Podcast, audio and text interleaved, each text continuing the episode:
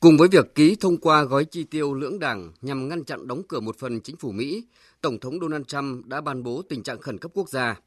Lý giải về quyết định này, Tổng thống Mỹ cho rằng phải xây dựng bức tường dọc biên giới Mỹ-Mexico để hạn chế di cư trái phép, vì di cư trái phép chính là con đường đưa tội phạm và ma túy vào nước Mỹ. Theo ước tính của ông chủ Nhà Trắng, quyết định ban bố tình trạng khẩn cấp của ông có thể giúp huy động tới 8 tỷ đô la để xây tường biên giới.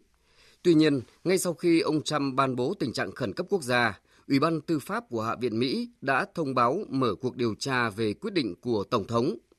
Đồng thời, ba chủ đất tại bang Texas cũng đã đệ đơn kiện với lý do tuyên bố của Tổng thống vi phạm hiến pháp Mỹ và bức tường dọc biên giới giáp Mexico sẽ xâm phạm quyền sở hữu của họ.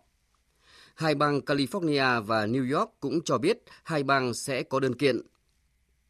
dường như quyết định ban bố tình trạng khẩn cấp quốc gia của Tổng thống Mỹ Donald Trump đã đổ thêm dầu vào lửa trong cuộc đối đầu không khoan nhượng giữa Đảng Cộng Hòa với Đảng Dân Chủ, đẩy hố sâu ngăn cách trên chính trường Mỹ ngày một sâu hơn.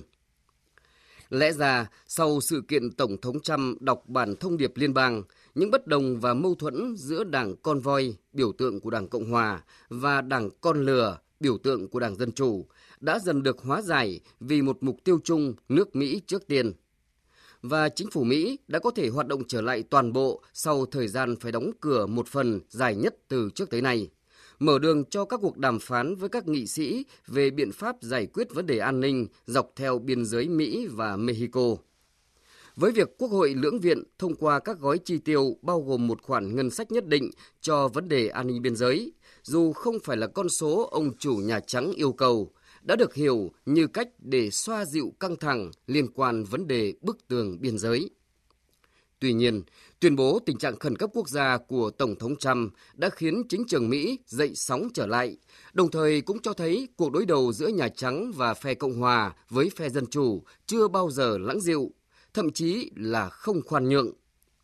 Tổng thống Trump rõ ràng không chấp nhận xuống nước, bất chấp những cảnh báo và đe dọa rằng ông sẽ phải đối mặt với thách thức pháp lý, nhất là khi cuộc bầu cử Tổng thống Mỹ vào năm 2020 không còn xa. Và việc xây bức tường biên giới đối với Tổng thống Trump mang tính chất biểu tượng quan trọng cho những cam kết mà ông đã đưa ra trong chiến dịch tranh cử.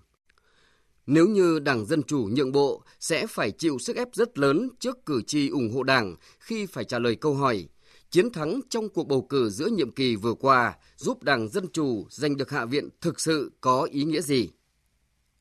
Rõ ràng, trong bối cảnh cả phe Dân Chủ lẫn Cộng Hòa đều đang hướng tới cuộc bầu cử năm 2020, thì dường như sự cạnh tranh và đối đầu giữa hai bên ngày càng lộ rõ.